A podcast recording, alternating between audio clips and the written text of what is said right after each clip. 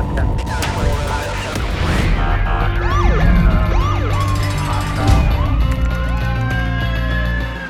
to be a street cop? Hey guys, welcome to this episode of the Street Cop Training Podcast. I'm your host, founder and CEO of Street Cop Training. Today with me, and it's been a while, and we're recording this via Zoom so I could see your gorgeous angel face. I have with us Zach Miller, if you've taken my class, it sounds like I have a man crush on him, which I kind of do, just a little bit. And if you understood the way he comprehends and is able to deliver case law information, it's super important. And you know, it's funny. I actually just triggered something in my mind. You said something to me yesterday when we were discussing a post in the group where you and I both jumped in and tried to help clarify some misunderstanding from somebody who was adamant about how he felt about a certain topic. And outside of that topic, what you said to me is you don't think that police officers should be reading case law. I don't recommend it as a blanket statement anymore. I used to. Now, there are certainly some officers that I certainly would recommend that to, but just as a blanket statement, it's not like reading any other type of material. I mean, you have to understand first of all, how a case works procedurally. Like by the time you get a written opinion, what steps has this case gone through?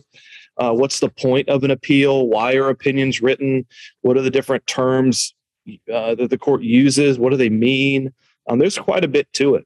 I've Googled a lot of terms to know what they are. Like one that's interesting is de novo, right? That's constantly, right. And that's with a fresh set of eyes. Right. Starting the review from scratch, you know, and there's different courts have different rules about what cases they hear and what kinds of issues they can decide. And it can be very confusing, and you can very quickly and easily read a case and take away literally the exact opposite of what the court was trying to say. And then you go out and you promulgate that to other folks, and it just spreads misinformation. If you're going to do it, you have to devote the time to learning how to do it first. You know, and I got to be honest with you. When you said that yesterday, I started thinking about this book. And again, I've always recommended this to people. It's a criminal procedure for law enforcement professionals. It really is a Cliff Notes version. Have you ever looked through this book at all? I have something similar to it for Virginia officers. That's just the general one that you have, right? This is the national one, not the Virginia one. This is the one that covers, you know, it's funny because he essentially is from New Jersey originally. So he actually references a lot of New Jersey cases to make his points. Uh-huh. But, you know, I find this to be rather easy to read. But at the same time, for a guy like me, it does not tell the whole story. So I recommend this book often, but, you know, as I go through it, and again, I think that maybe not everybody should read case law, but certainly try it, see what you think about it, see if you're actually getting it. Mm-hmm. And if it's really confusing to you or you're dyslexic, and I mean that with my heart, I'm not trying to make you feel bad. And I think you said yesterday, it takes a certain skill level to be able to understand and decipher what's going on. And then to be able to take it to the next step to explain it to other people, you know, and that's, you know, if you're going to read it, then, you know, you need to have somebody handy nearby that you can reach out to get some explanations, because it's tough. It's a tough skill. I have a hard time with some. You got to read slowly. And I read these cases, like I'm telling you, like this is, I'm going to do like I said to you before, I'm going to do a live video on State versus Boston in New Jersey. I've read this case 2 or 3 times already. And before I read it, I have my highlighter and I'm going to find out the most important pieces that people need to know. There's the 3 paragraphs that actually fucking matter in here. Yeah. You know, figuring out what is the holding? Like you got to figure out what the case, what is it that the court is saying? What's the law of the case? So that's really what a case is about. What is the law that comes from that case? And that's very difficult to decipher in a lot of times. There's actually a case in New Jersey where they talk about arresting for motor vehicle violations, and the case is called State v. This one, I'm trying to think what the other one is. Of course, I got to pull my program up rather quickly without making a big stink, and of course, I don't have it up right away. But anyway, in that case, regarding arresting for motor vehicle violations, actually, my friend Mike Galaro, who is, you ever see that show, the Auto Theft Task Force show out of Newark, New Jersey, where they chase cars around in these tanked up chase vehicles. Uh-huh. So he's on that. He's like the supervisor on the show, and he made a case. I don't know why it's slipping my mind right now. You know, I'm going to check in the interim, but there's some language in it. I'm going to actually read it to you. And how I explain it in class, because people, if you read it, And I hear people misinterpreting this.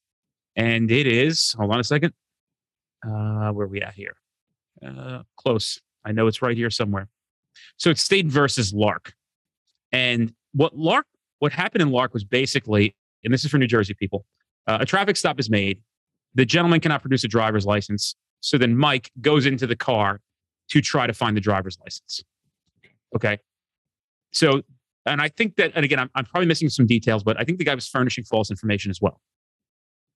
Our court said, look, that doesn't trigger the probable cause to search a vehicle in this state. We're not going to have it. And they actually said, they cited that they have found that nowhere on the federal level that being allowed as well. Now, again, I've never looked into this topic for the federal level because I don't really have to because I don't teach this in other states. But here's some language it said. The court said where the driver is without a license and persists concealing his identity, an officer may either continue to detain the driver for their investigation or arrest the driver under certain things. Now, the reason it says the driver on it is because the case had to do with one occupant of a vehicle. But it's very clear that it's what it should have said. I try to explain this to people. What it should have said was a person subject to a summons who offers false information is subject to the same criteria. The courts did not recognize that police administrations, namely, are going to start telling people, nope, that's for drivers only. It says it very clearly. That, no. That's not what it fucking said. It said the circumstances were when can police arrest people? And if they can for motor vehicle violations, can they go into a car to look for documents? And the court said, you can arrest anybody who is subject to a motor vehicle violation, who is now furnishing false information or persists concealing his identity or her identity. But what you can't do is go into the car to look for it. It doesn't spark or trigger the probable cause prong of the automobile exception to go into the car and look for an ID. What they're saying is, you can't do that, lock them up, bring them in, do it that way. Just don't go into the car to look for an ID. Yeah. I don't know how other states look at that. And again, I want to remind everybody, this is a piece of New Jersey case law. And I think that would fall under maybe a Gantt search. Is that possible? Yeah. If you had a search incident to arrest, if you had a reasonably there's evidence of that crime in the vehicle, such as their identification. And that is pretty much that's the standard view across the country. There was a Ninth Circuit case recently, a couple of years ago out of California that held the same thing that you said regarding the search of the vehicle. You can't search a vehicle for ID just because someone is refusing to identify themselves. I don't remember the name of it, but it was a federal case. Yeah.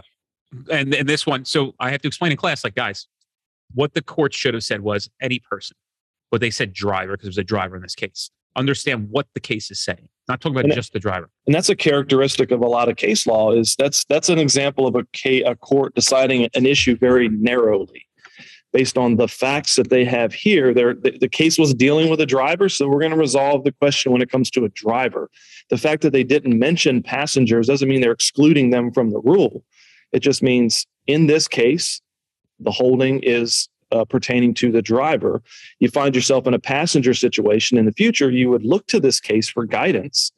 And based upon the analysis the court goes through, you would say, that sounds like the same thing would hold true with a passenger. So yeah, it's not saying driver to the exclusion of all other, only the driver to the exclusion of all others. That's not how cases work. Well, and I explained it like this. I mean, imagine if the traffic stop is for a seatbelt violation on a passenger.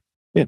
What's I think the principle would be the same. Right. So people like in their mind have conjured up this some kind of idealism that because the person's in control of the vehicle, they have some kind of greater weight and interest in the motor vehicle violation. But what if they didn't violate anything? They're just the driver where there's another subject who is the violator. Now in New Jersey, I believe under our motor vehicle code, you have to relinquish your information if you're operating a vehicle if it's stopped for a lawful traffic violation. And that's typical, most, right? Yeah, that's most states have something similar to that. Even if you're not the subject of the violation, I believe you still may have to identify yourself. And that's actually legislation. That's not case law. That's legislation. Yeah, that's a statute. Yeah, I would say that. Yeah. You know what's interesting? I don't know if you've read, and I'm just bringing stuff up that are being triggered off the top of my head. Have you ever read Delaware case law? And if not, they actually have their time limit for an investigative detention on a hard, steadfast number built into their law. Not case law, legislation. So it's very, very interesting. And I find it very comical. It's a good number. It's 2 hours. Okay. But you're also kind of going, you're departing essentially from the Fourth Amendment. Would you agree at a U.S. versus Sharpe when you're saying it's steadfast 2 hours? Just it's a reasonable amount of time. Right. I would certainly hope most officers wouldn't take that to mean that you can always detain someone for 2 hours on an investigative stop. The language on it's kind of interesting where it's like it doesn't explain it very well. You'd have to have some interpretation through some knowledge of U.S. versus Sharpe 1985 to understand how that applies and what they meant by that. So it's a lot of the stuff is vague, and if you're not picking up on it, you know, it's interesting, man. I know guys that, again, this is nothing to do with my friend Ed Esposito. This is not him I'm talking about, but I know people that teach promotional testing based on case law that literally teach you how to answer questions, but do not have any fucking clue on how it works. And this is not for Ed Esposito. I mean, Ed is a gift to law enforcement. It has nothing to do with Espo's training. I think they're phenomenal. I'm talking about, I have met other people who teach promotional testing who literally will self-admit, I don't know how to apply this in real life, but I know how to build SME questioning off of this. Right. They can't, in their mind, apply it to the field.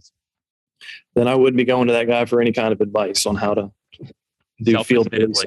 Yeah. How are you understanding this? Yeah. No, we don't see it that way.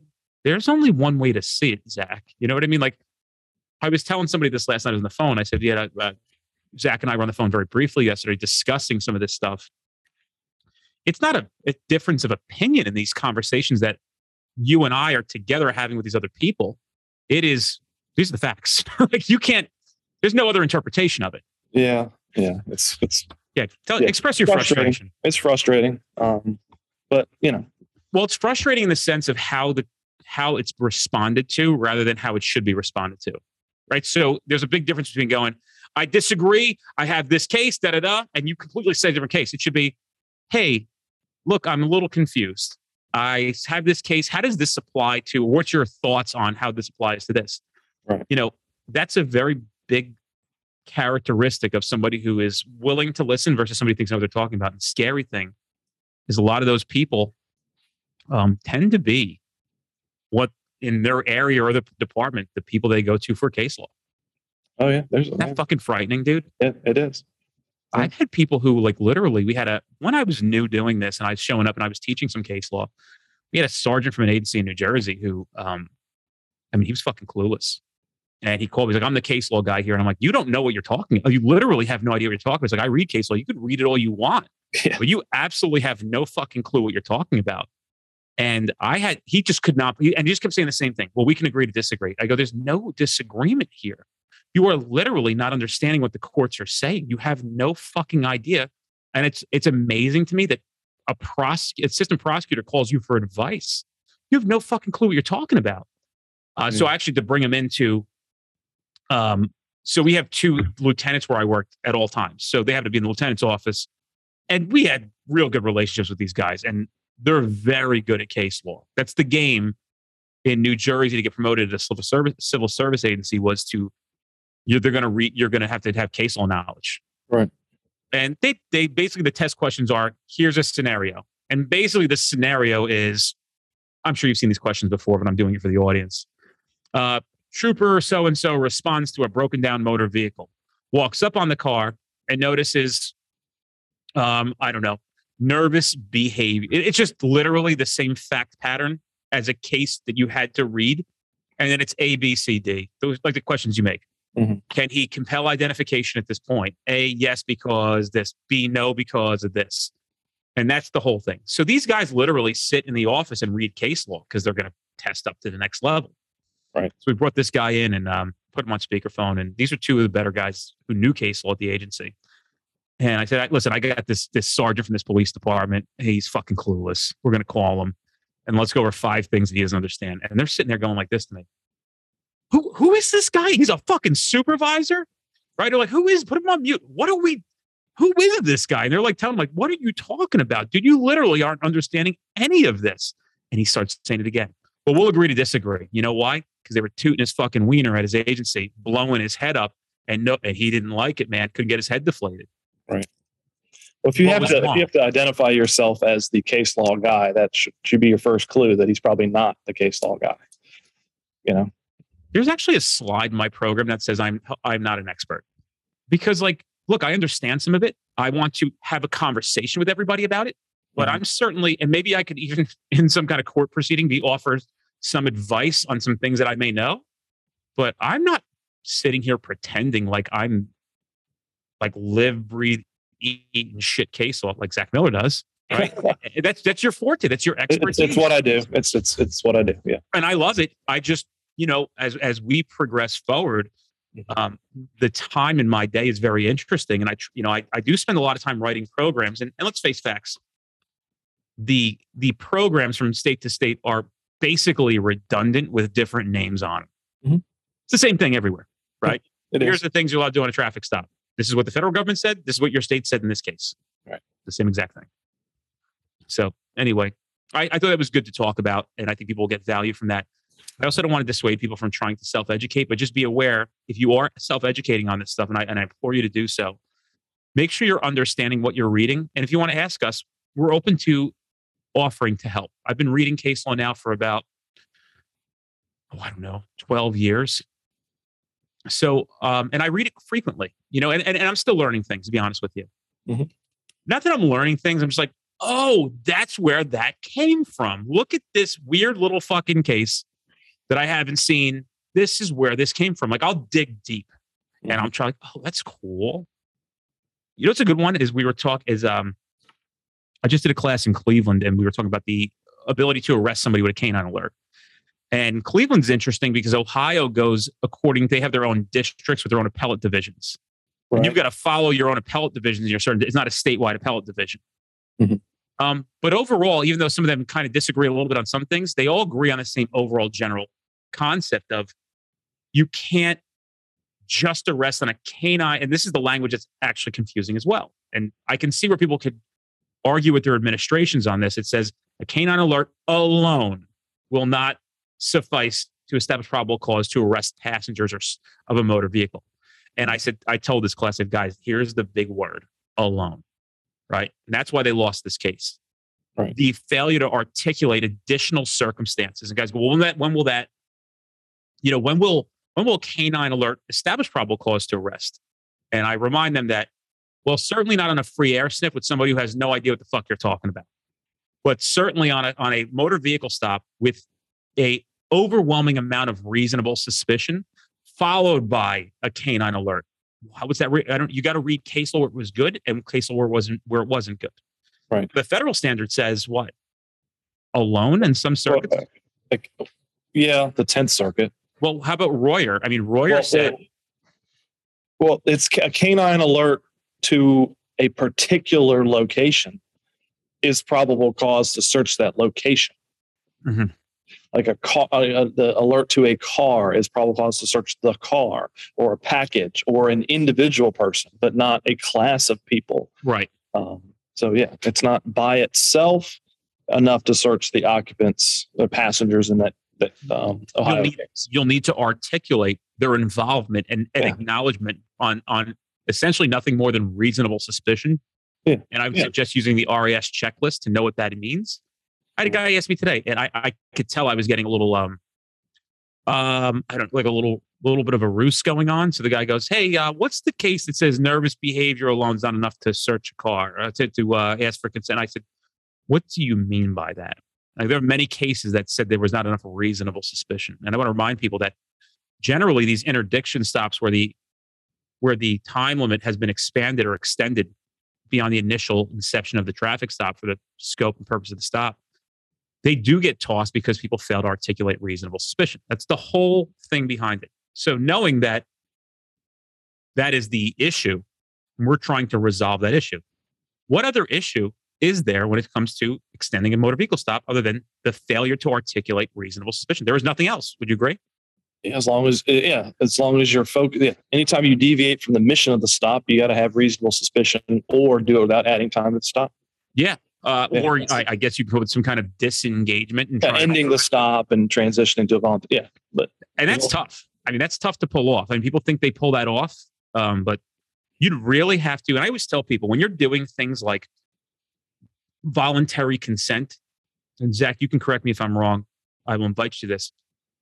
What you communicate to somebody is the most important thing. There's nothing more important in a voluntary consent procedure to let people know that it is voluntary, how you communicate what that is. That's the only thing they're going to analyze in court when you come to court is, what did you say? How was it said? And all of the other circumstances. So people say, well, should we turn off all the police lights? I mean, it's a factor to consider, but I think that you could always use your words to say, look, we have to leave the lights on the side of the road here because it's dangerous. But I don't want you to think that it means that your continued detainment is required. You actually are free to leave. If you would like to choose to go back into your car and leave, you are more than welcome to do so. However, I do have a few more questions for you. That's very different than, hey, before you go, can I just grab you for a second? Right? We're talking about a clear communication of us explaining. So people say, well, you know, you say, Dennis, we can get a consent. Well, people are in custody under Watson. And I said, of course you do. But the consent's going to be inherently different.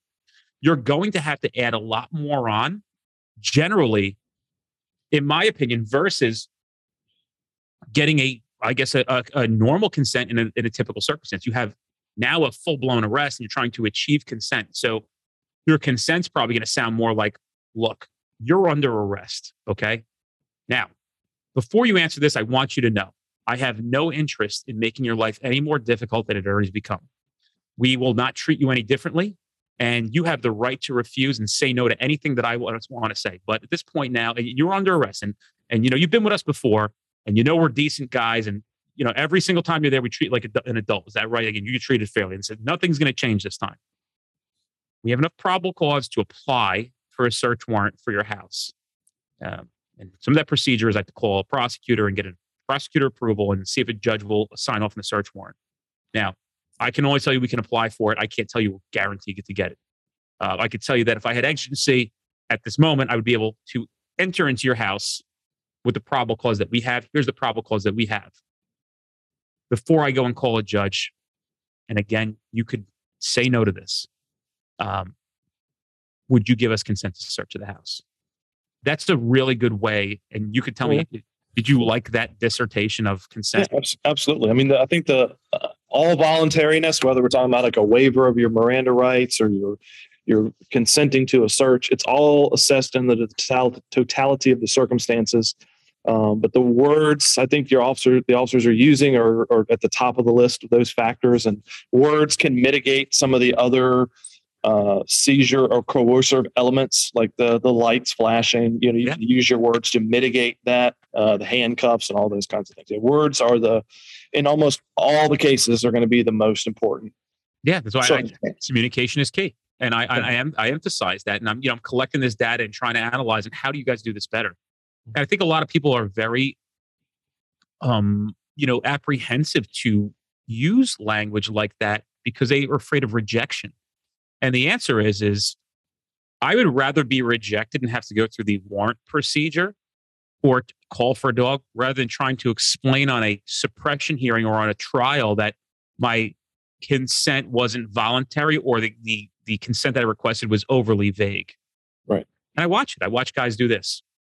Can I search your car? Sure. Cool. Stand right here. May work 100 times, but I'm telling you, when the guy with the Maserati or whose grandfather has deep pockets and they hire the guy whose retainer fee is $25,000 or $50,000, when he shows up and he hears a consent like that, he's going to eat you for breakfast. Because we have to prove it's voluntary. He doesn't have to prove it was not. We have to prove it was. And that's kind of hard when that's all you got. Right.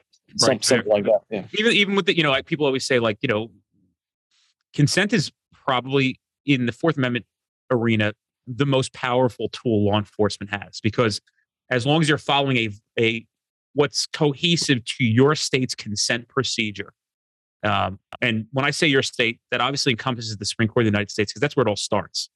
But you may have to get more specific to your state. For example, in New Jersey, we depart from Schneckloth v. Bustamonte. And you have to offer the right to refuse. I'm actually not opposed to it. I think it's a very smart move. I don't think you should have tossed the case on it, but I think because some states will agree with the Fourth Amendment, they also always offer, you don't have to do it, but it's a major factor. Yeah, absolutely. So I emphasize to people that if you can understand a voluntary consent procedure, and you do it well, and you understand what it means to be voluntary. And how do you find it out? You read the good ones that were voluntary and the ones that weren't. And you follow suit, use your common sense. It's a very powerful tool in the Fourth Amendment. It's very, very powerful. Absolutely. Yeah. Okay. Anyway, good candor. Let's let you fire off with the things you want to talk about this week, Zach Miller. So we had a question on the group, I don't know, a few days ago about touching the hood of a car and whether that was a search. Actually, a really interesting question, a good question. And I think it is. I think it is for a police officer to touch the hood of a car. I should qualify that. To test the temperature of the car to see if the car has recently been operated. Okay, because that's going to be key. Your intent. What is the intent of the officer? And it is a search, I think. And it goes back to this case called United States versus Jones from 2012, I think. This was the GPS case where the officers attached a GPS to a car. Big case. It was huge. It was huge, and the fact that it's changed the way we look at how we define searches. I mean, it really wasn't a very consequential. It was Jones. It was consequential to him because they held the search was it was a search. Mm-hmm. So the takeaway is when you physically intrude upon a constitutionally protected area, this is the physical trespass test, is what Jones has come to be known as. When an officer physically intrudes upon a constitutionally protected area, and a car is one, there's 4 constitutionally protected areas, 4 classes: persons, houses, papers, and effects. A car is an effect. Physically touching the car by applying the GPS device to the undercarriage of it, that was the intrusion. And the officers intended to use that to collect information about Jones's whereabouts. So therefore, it was a search for purposes of the Fourth Amendment. And what that does is that now it triggers, obviously, the Fourth Amendment and all the rules that go along with it. You know, you guys got to be reasonable. Do you need a warrant? You know, all those kinds of questions we would start asking. Well, if you apply that new definition, and it is a new definition. Before Jones, we had the Katz reasonable expectation of privacy test. A search was an intrusion upon a reasonable expectation of privacy, and it still is. Jones did not eliminate that. Jones added to that. So we kind of have two, you can think of it as 2 separate definitions or one definition with 2 parts to it. But if we applied it to that hood case, I think the answer is pretty easy. If you apply that Jones definition, when you physically touch someone's car, that's an intrusion upon their interest in the vehicle. And that's called the physical trespass test. And I saw a couple of comments, well, we wouldn't arrest somebody for touching someone's car. Well, that's a difference between criminal trespass and civil trespass under tort law, which is what this is based on. It's not based on criminal trespass. When we use the term trespass in this context, we're more closely referring to that concept of tort law, which is just an interference in someone's possessory interest in their property. Mm-hmm. Simply walking on someone's land is a trespass to their land under tort law. It's just the physical act of being there that is intruding upon their interest in the land. And so that's what we're talking about. We're not talking about something you get arrested for. That's criminal trespass. That has different elements. So when we touch the hood of someone's car, we're physically intruding on that car, and our purpose for doing it is to, I'm assuming, find out if the car has been recently operated. So therefore, under the Jones physical trespass test, sounds like a search to me, mm-hmm. But that's just the threshold question. So this is where everyone got so angry and upset. Well, oh, that's ridiculous. It's a search. He didn't do anything wrong. No one's saying anything wrong. They're just saying it's a search. Therefore, that means we need to look at what does the Fourth Amendment say about searches? They've got to be reasonable. And so I found 3 cases where the Jones test has been applied, and you're probably familiar with it, definitely 2 of them. The tire chalking case, Taylor versus Saginaw, City of Saginaw, where the parking agent was chalking the tires for purposes of parking enforcement, and the court ultimately held that was a search under this Jones physical intrusion test. They're physically touching the car with the intent to gather information about it, how long mm-hmm. it's been parked. Okay. Wow. Yeah. So it's a search. They didn't say it was an unreasonable search. They actually ultimately held it was a reasonable search under the administrative search exception to the warrant requirement. Okay. Then there was what was the case? Richmond, United States versus Richmond. This was out of the Sixth Circuit. It was a traffic stop where a trooper suspected that the guy might have contraband in his tires, like drugs. So he picked the tire to try and determine whether it was heavier than we would expect it to be. Of course, the court ultimately held that was a search when he kicked the tire. Under the physical trespass test, he did it he physically intruded with the intent to gather information. Okay. And once again, the court held that was a reasonable search. Ultimately, they just said it was a search, though. And then I did find one hood touching case. It was out of the First Circuit, I think. Yeah, Owens, United States versus Owens, where an officer touched the hood of a car to test if it was warm. And the court held it. They said it was a search, but they didn't really do. They did no analysis. They just assumed it was a search, and then they went into whether it was reasonable to do that. All three of these cases, the court held it was reasonable for the officer to search the car in that manner, but it was a search nonetheless. Mm-hmm. So the touching of the hood of a car, I think, if you're applying the plain meaning to the definition coming from Jones, it's a search. Yeah. Now, is it reasonable under the particular circumstances? Sure. No one is saying you got to get a warrant to touch somebody's hood of their car to see if it's warm. Depending on the circumstances of the situation, you could argue there's an exigency. Sure. You could argue it's just reasonable. There's a general reasonableness evaluation that would be done under the Fourth Amendment. There's lots of reasons we could justify it. The point is. It's a search, and that's really not that big of a deal. It's just a threshold question. Do we have to talk about how many times people are going to employ the hood touching thing, where it's going to become a factor in court? Very infrequently, where that's going to be the determining factor or a PC element in a warrant request or something like that. I mean, it's a search nonetheless. I mean, still you could be sued for it. I don't know how much damage you would be awarded, but if it was unreasonable to do that, it would be a violation of the Fourth Amendment. I think it would be hard pressed to find situations where it would be unreasonable to touch the hood of someone's car to determine if it was warm in some kind of investigative capacity. Yeah. And I think that if you're thinking about that, it may be, there could be exigency tied to it. Sure. The heat is dissipating with every moment that passes. Right. You know, and if touching the hood of the car would further this investigation, I think we certainly could argue that's an exigency. I need to touch it now because if I got to go get a warrant, by the time I come back, I'm not going to be able to tell anything about the temperature of the car. So I find it interesting. I talk to people nationally, and they have difficulty being able to get a telephonic warrant. They don't even have systems set up in place to try to get telephonics. Right. A lot of states don't. And do all states allow telephonics? I'm not sure. I'd be surprised if they did not. But there's a lot of places that don't have, like you said, the infrastructure, the ability to do it. Right. And it's interesting to me because, I mean, if you're going to put us in a position where we have to err on the side of caution, quote unquote, and listen, there are many times you're going to have to err on the side of caution? No, but there are times you're going to need a warrant. Right. And if you're uncomfortable at the exigency that you have, that probably means you probably don't have exigency, you know, probably. Yeah. And, you know, especially if you work in an area that is, you know, maybe desolate. What do you do? And these guys are like, yeah, they don't even let us call for telephonics.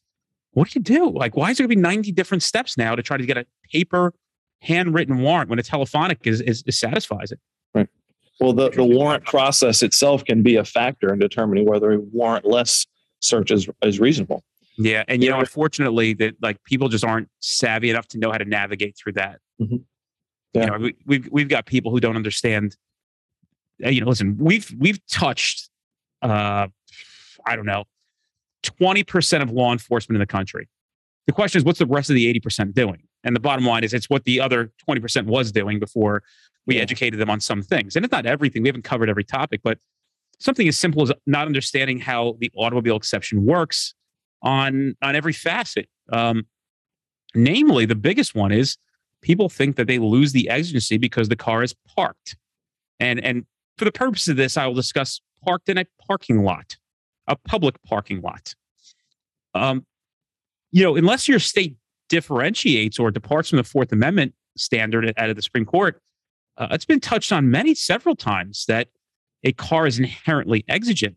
But there are people right now who are in circumstances where they do not need to go and get a warrant, who are playing either one or two games. They're going to get a warrant to search a car that's parked with probable cause, or when they don't have to, or they're going to play the impound and inventory game. Which is more problematic, I think, than just it's ridiculous without a warrant. Yeah, that's what I'm saying. So, you know, people will argue, oh, well, you know, the U.S. Supreme Court and the Constitution likes to see warrants. Well, yeah, of course. They don't want you intruding on people's property, but they've also given us exceptions to those warrant requirements for a reason. Right. Not because it's like, if you need to use it, you know, go ahead. And, you know, but we'd like to see you get a warrant. No, no, no. They gave it to you because, look, don't fucking waste the court's time. You got it. Go ahead and search it. Yeah. So what else do you want to talk about, Zach? Well, so this was one more thing about Jones. You know, this goes back to what we talked about earlier in the beginning of the podcast was, so I get a lot of comments. There were a lot of comments about, you know, this Jones and it being a search of the car to touch the hood. And I've heard several people say, well, Jones was a case about putting a GPS on a car. It has nothing to do with touching the hood. So why are you even mentioning that case? So here's a perfect example of why, if you don't understand what case law is and how it operates, you probably shouldn't be reading it. Yes, Jones was a case where that involved putting a GPS on a car. The court held it was a search. The reason Jones is such a significant case is why the court held it was a search. They held it was a search because of the reasons I've already explained. So that's what we take away from Jones. We don't take away that, the court ruled it was a search. They didn't have a warrant. Ultimately, the search was deemed to be an unlawful search. Well, that's great for Mr. Jones. That's great because he gets evidence suppressed in his criminal trial. But the overall significance of Jones is the fact that the Supreme Court has come up with a new definition of search that applies to any search, not just the search of a car by putting a GPS on it. So understanding that, yes, understanding the outcome of a case is one thing. So the outcome for the parties is one part of the case, but the holding, which is the law of the case, is what is most significant to us. So just because the facts are involve completely different topics doesn't mean the case is not applicable. Jones is absolutely, the GPS case is absolutely applicable to a touching the hood of a car case. Mm-hmm. So, yeah. And again, we're showing up. We're going to try to continue to give you guys as much as we can. Zach Miller, you know, it's funny. In Cleveland, when I was there, I said, anybody take Zach Miller's class? And a few guys raised their hands. And I said, what did you think of it? And they said, it's phenomenal. Like, he takes a topic and makes it so enjoyable for 2 days to constitutional policing. But Zach is also now teaching individual one-day case law programs throughout the country. And you can find his stuff at streetcop.com. And I got to tell you, it's just a matter of time before people it's happening already, but really start understanding the importance of knowing the legalities of how you maneuver as a police officer in the field. And the reality is the investment, the minute investment to take a training course where somebody is going to communicate back to you and into digestible understandings of how case law works, to ensure and greatly increase the likelihood that you're not going to find yourself in a civil litigation courtroom being sued for a Fourth Amendment, Fifth Amendment, 14th Amendment violation, whatever it may be. It's baffling to me that anybody would consider this to not be one of the top priority things for you to know. And I've said this now. I get philosophical, and I said, you know, it's interesting how we learn how to be cops. I don't think I said this to you. Something I came up with recently. I said, this is how we learn. We learn the streets, we learn then legal, and then we learn tactical. And what we should be learning is tactical, legal, then the streets. But it's done backwards every single time, because you get out, you learn the streets, you learn how to do things. And then you learn about, I think about all the things that I didn't know. I remember sitting in somebody's kitchen with this guy, my friend Jeff. We're on a job together. I was new. And, you know, the woman goes, well, they're accusing me of something I didn't do and reporting it to the police. I went, yeah, there's nothing you can do about that. And Jeff went, no, I actually think there's a law on that. I went, no, I don't. I haven't seen it ever. Right. And I'm just like, I was new. I didn't know. Nobody ever told me. Yeah. Hey, if this happens, you know what I did know how to do? Shine my fucking shoes for the academy. I knew how to march really well. Yeah. Why would nobody tell me this? So I think of all the times, here's another big one for me. I can't tell how many times we've shown up and taken what I'll use for here is misdemeanor case complaints, where we could have taken law enforcement action. Although we couldn't have arrested, we could have charged. I'd be like 6 years into my job and finding out that although we could not satisfy the impreds requirement by arresting somebody physically, if we had probable cause, we could issue a summons.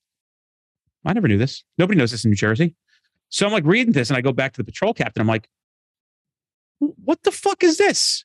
We actually even have books that we can bring in the field with us in New Jersey called special form complaint summonses. Uh-huh. You can write criminal charges on these things like tickets and hand them out like candy. You guys have something similar? Yeah. Our traffic summons and our criminal summons are identical documents. Okay, it's great. Yeah. Which makes a ton of sense. They should do one universal. You got to carry two books in Jersey. So I never forget like starting to employ this, especially when we had fights and we had it on video.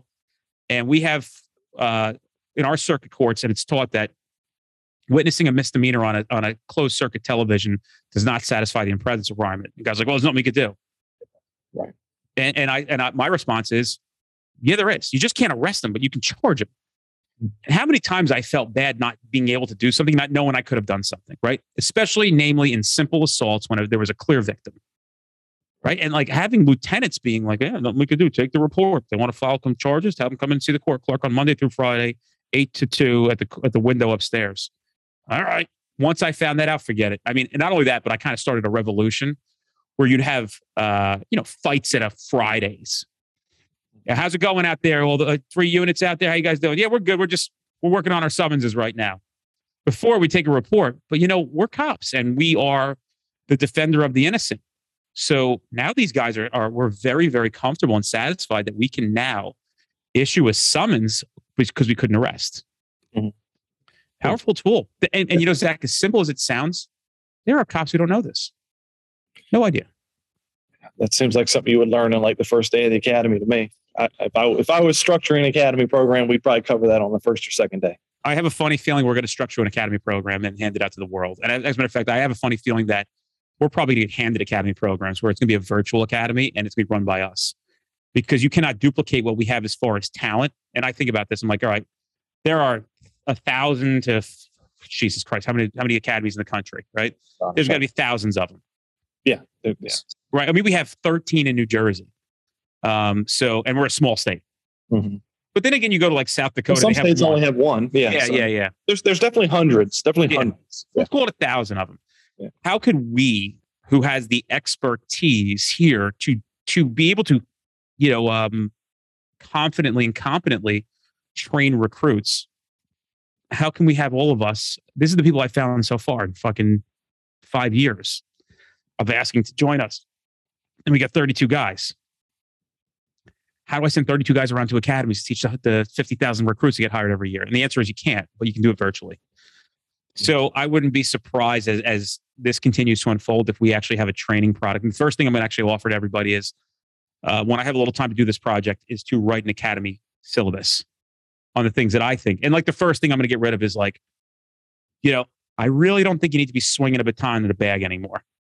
That's my first thing. Two is, please don't spend 6 hours on the hydraulic and needle effect of a pepper spray can, right? It's not super important that we know what the ulnar bone is in the handcuffing course and the gnoming, and have a 7-question test on the parts of you think of the ridiculousness of this. You have to know the nomenclature of a handcuff for a test. I went to 3 of them. They all had the same test, same exact test. I don't know. Do you need a full day on dieting as a law enforcement officer? Right? You think that has impact on people? And the answer is no. I do forget the one guy comes in to do our thing, my third academy. It was like law enforcement, physical fitness, and dieting. He's like, yeah, you should work out like 3 times a week at a minimum. And for the fat guy in the back of the room, you should drink a glass of water before you go to bed, like a cold one. That'll slow your metabolism. That'll speed your metabolism up. And I'm like, this is fucking nuts, man.